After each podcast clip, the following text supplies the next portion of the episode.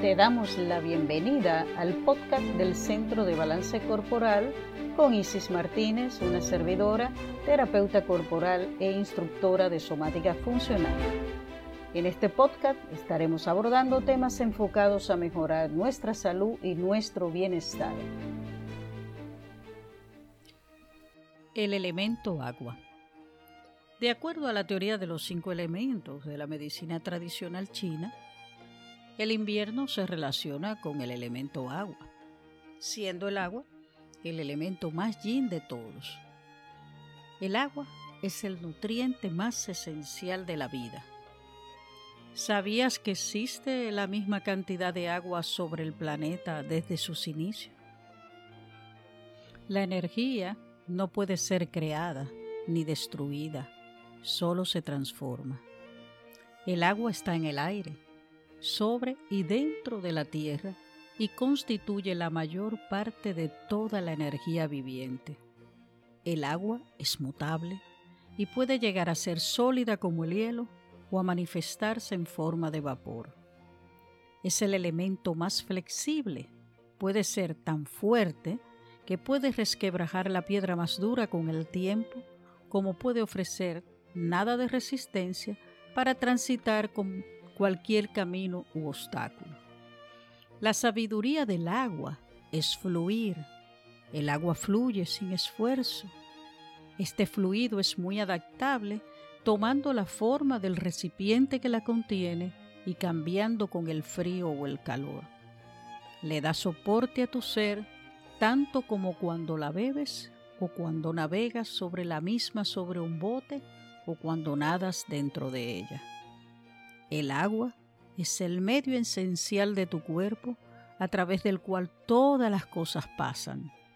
Este fluido de vida es importante para las funciones como la circulación de la sangre, que lleva nutrientes a todo el cuerpo, el flujo linfático, el cual ayuda a procesar y eliminar los desperdicios y nos provee de la capacidad de luchar contra las infecciones y otros agentes extraños, y para el flujo de la orina, la saliva, la sudoración, lágrimas y los fluidos sexuales.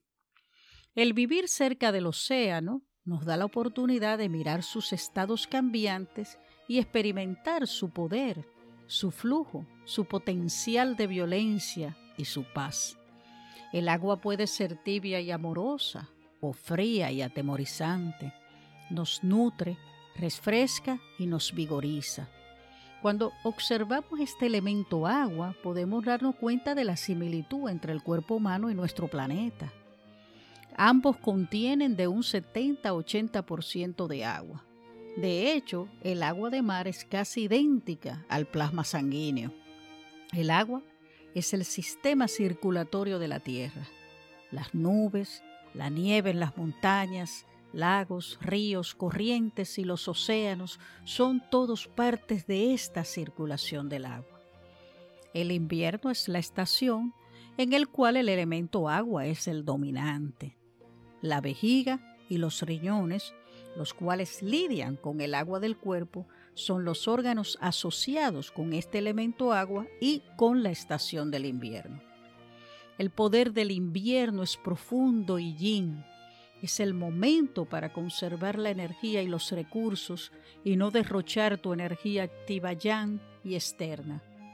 Por lo tanto, necesitas prestar cuidado especial a tu forma de nutrirte, calentarte y descansar. El clima asociado con el invierno es el frío y su dirección el norte.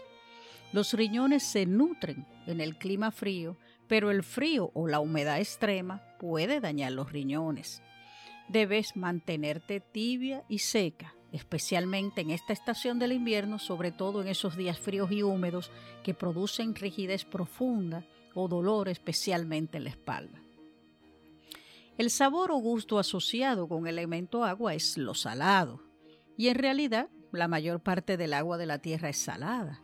Incluso dentro de ti mismo, de tu mismo cuerpo, el agua contiene muchas sales minerales. Si una persona tiene deseo por lo salado o le disgusta lo salado, podríamos pensar que está teniendo un desbalance del agua. El consumir mucha sal crea una sed por agua y puede lesionar los riñones. El libro del Neishin dice que demasiada sal lesionará la sangre y la sangre se correlaciona con el elemento fuego y el corazón, lo cual directamente afecta a los riñones. En la medicina occidental, también demasiada sal es vista como la causa de retención de agua, presión arterial alta y problemas en los riñones y el corazón. El agua es profunda y misteriosa. El elemento agua puede estar relacionado a las emociones en general, pero el desbalance emocional específico asociado con el agua es el miedo. El miedo no puede ser solo visto como algo negativo, pues puede ser vital para la sobrevivencia en situaciones que requieren cuidado. El miedo puede manifestarse como fobias específicas o como una ansiedad general sobre la vida o como paranoia o negatividad, donde siempre se espera lo peor. El miedo entonces puede ser una causa o una consecuencia de un desbalance del agua. En cualquier caso, frecuentemente estas emociones significan una deficiencia en la energía del agua y la correspondiente falta de conexión con la tierra, lo que tiene como consecuencia que la energía quede atrapada en el pecho. Fisiológicamente hablando, el miedo aumenta la producción de adrenalina, lo que acelera la frecuencia cardíaca, comenzamos a transpirar, nuestros músculos se tensan y aguantamos la respiración. Estas reacciones físicas alimentan nuestro miedo y crean un círculo vicioso. La medicina tradicional china por eso dice que el miedo excesivo daña la energía del riñón, mientras que una disfunción en la energía del riñón a su vez aumenta aún más nuestro miedo. Durante la excitación o en un cambio, una persona que tenga un desbalance del agua puede responder con temblor. Y este temblor representa una liberación de la energía del miedo y de la tensión y también el miedo puede bloquear la expresión de amor, amor y fe que se transmuta en miedo. Los oídos son el órgano sensorial asociado con el elemento agua, por lo que su sentido entonces es el escuchar, el oír. Recuerden que el agua es un elemento receptivo, el cual escucha el sonido y se abre a la energía que entra. Es interesante que los riñones y los oídos tienen una forma similar, casi como el embrión humano. El embrión y más tarde el feto crece dentro de un medio de agua en el cual los sonidos viajan para desarrollar los oídos. En la medicina tradicional china, los problemas de oído o de escucha pueden reflejar una desarmonía del elemento agua. Dos asociaciones adicionales que quisiera eh, no dejar de mencionar del elemento agua son el sonido de los gemidos y los huesos del cuerpo. Los gemidos vienen de lo profundo adentro y escuchar sus matices en la voz pueden llevar a un desbalance del elemento agua. Los huesos y la médula ósea son partes del cuerpo gobernadas por este elemento. Esto incluye todos los huesos, el cráneo, las extremidades y la columna vertebral, así como los dientes y la médula ósea, contenido interno dentro del hueso donde se producen las células que son usadas para el crecimiento y renovación de nuestro cuerpo. Se ha dicho que en los riñones se almacena la energía vital en los huesos y en la médula. Las personas que tienen problemas de hueso pueden experimentar un desbalance del agua, mientras que un elemento agua saludable mantiene los huesos fuertes y en salud. Esa expresión que hemos oído muchas veces de lo siento hasta en el hueso, lo siento hasta en el tuétano, nos sugiere esa relación de los huesos con nuestras experiencias profundas emocionales. El invierno es un buen momento para excavar lo profundo y para una terapia más intensa corporal que nos ayude a nivelar a, nivelar las emociones, a alcanzar niveles emocionales más significativos. El elemento agua también se relaciona con nuestros órganos sexuales y con la función sexual del cuerpo. Rige sobre los órganos genitales y reproductivos y los orificios uretral y anal. También se relaciona con la orina y con las secreciones sexuales. La salud del elemento agua afecta el flujo de la energía durante el acto sexual y la salud de la función reproductiva. Los fluidos sexuales ayudan a lubricar y proteger el esperma y el óvulo. Problemas como impotencia o infertilidad pueden devenir de un desbalance del agua. Un exceso de sexo y su resultante congestión, así como una falta de expresión de la energía sexual, pueden afectar los riñones y el balance del elemento agua también. Las relaciones sexuales saludables requieren del dar y el recibir, o del yang y el yin de la pareja. Cada uno de los doce meridianos tiene su flujo de energía a través del día predominantemente en dos horas. A la vejiga le toca el tiempo de 3 a 5 de la tarde y a los riñones de 5 a 7 de la noche.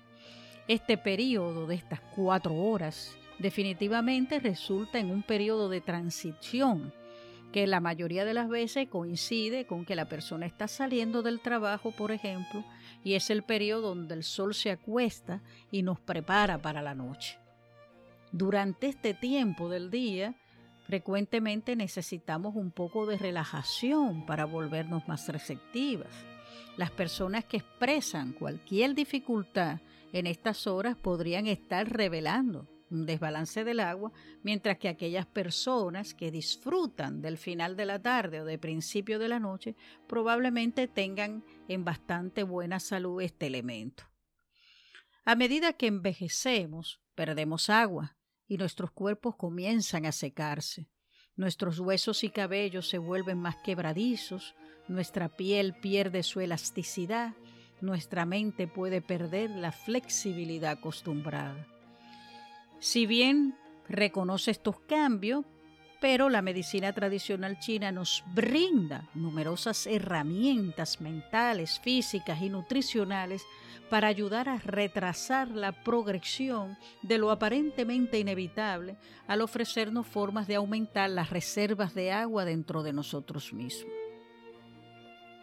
El agua debe estar en movimiento, tiene su ritmo, un ciclo el cual primariamente está regido por el movimiento y la fuerza gravitacional de la Luna. Las expansiones y contracciones diarias de los océanos en sus mareas son como el ciclo de respiración de la Tierra. La Luna es yin, lo receptivo, femenino, principio oscuro relacionado al subconsciente, lo oculto, las emociones. El agua tiene estas mismas características. El estado del agua en el cuerpo puede reflejar el estado de tus emociones. Y como el planeta, tú también tienes sequías e inundaciones, aguas estancadas y corrientes de agua fresca. Todos tenemos nuestros ciclos. Muchos de nosotros tenemos ciclos en donde nuestras emociones contenidas son liberadas, como en las lluvias de invierno. Entonces, con nueva conciencia y expresión de estos sentimientos llega un alivio de nuestra energía.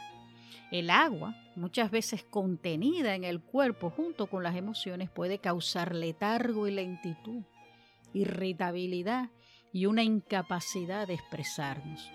Desde el punto de vista de la medicina tradicional china, los individuos que tienen una deficiencia de la energía del agua pueden encontrar difícil disminuir el ritmo, relajarse o descansar con una incapacidad para reflexionar claramente. Un elemento agua balanceado permite fluidez, capacidad de descansar y nutrirse a sí mismo y a otros. Una guía de percepción y reflexión y expresión de sentimientos como el amor. Las cualidades como la compasión, el entendimiento y la sensibilidad a las necesidades y sentimientos de otros son vistas como los aspectos maternales y femeninos en nosotros característicos del elemento agua. Hasta aquí nuestro podcast de hoy. No te pierdas la continuación en el siguiente podcast donde hablaremos del riñón y la vejiga, los órganos asociados a la estación del invierno. No te lo pierdas. Gracias por escucharnos. Te invito a visitar nuestra página web www.balancecorporal.com y también a visitar nuestras redes sociales para más información y para más contenido. No olvides suscribirte a nuestro podcast para que no te pierdas de ninguno de nuestros episodios. Nos escuchamos pronto.